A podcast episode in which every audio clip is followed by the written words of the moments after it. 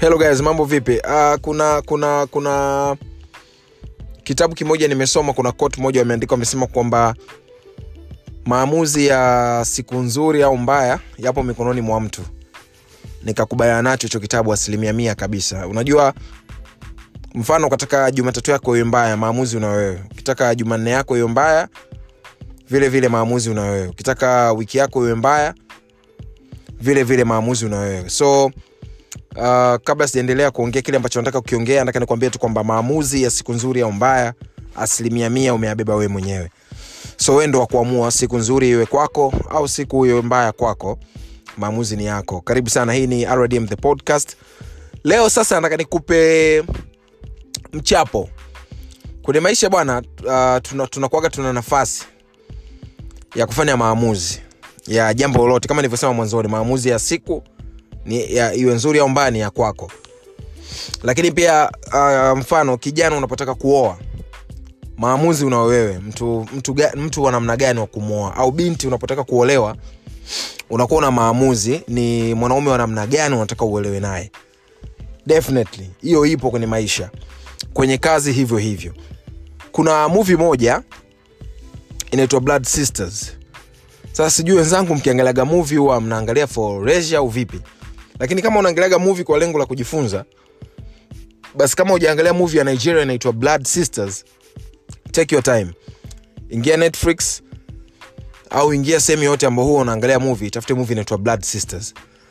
Humu ndani kwanza wa nigeria wameonyesha ukuaji mkubwa sana wa uh, industry yao ya movies lakini pia wameonyesha namna gani uh, mtu unatakiwa kuwa na maamuzi katika maisha yako. Humu ndani kuna mdada mmoja ambaye uh, alikuwa anaolewa.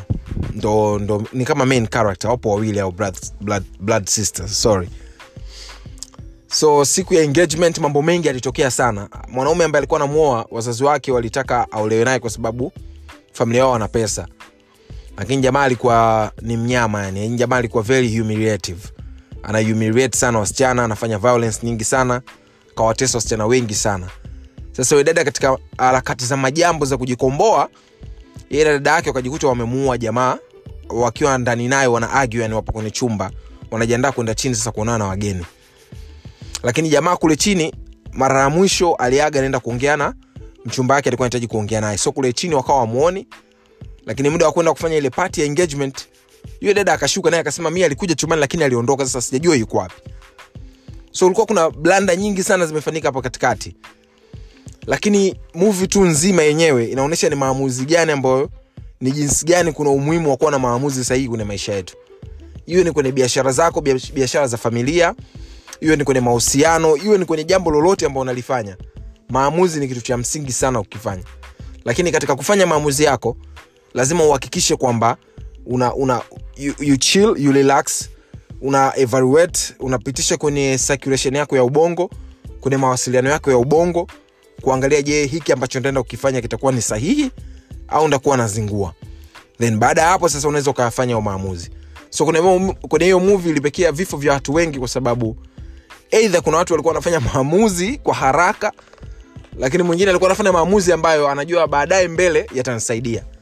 So mimi na ku challenge itafute movie inaitwa blood sisters then njoo hapa au nitumie message au vyovyote au comment kwenye digital platform then utaniambia. Nakukumbusha tu uh, rdm the podcast tunapatikana audiomac unaandika rdm the podcast subscribe follow like comment. Tuendelee kusapotiana au sio? Nikutakie siku njema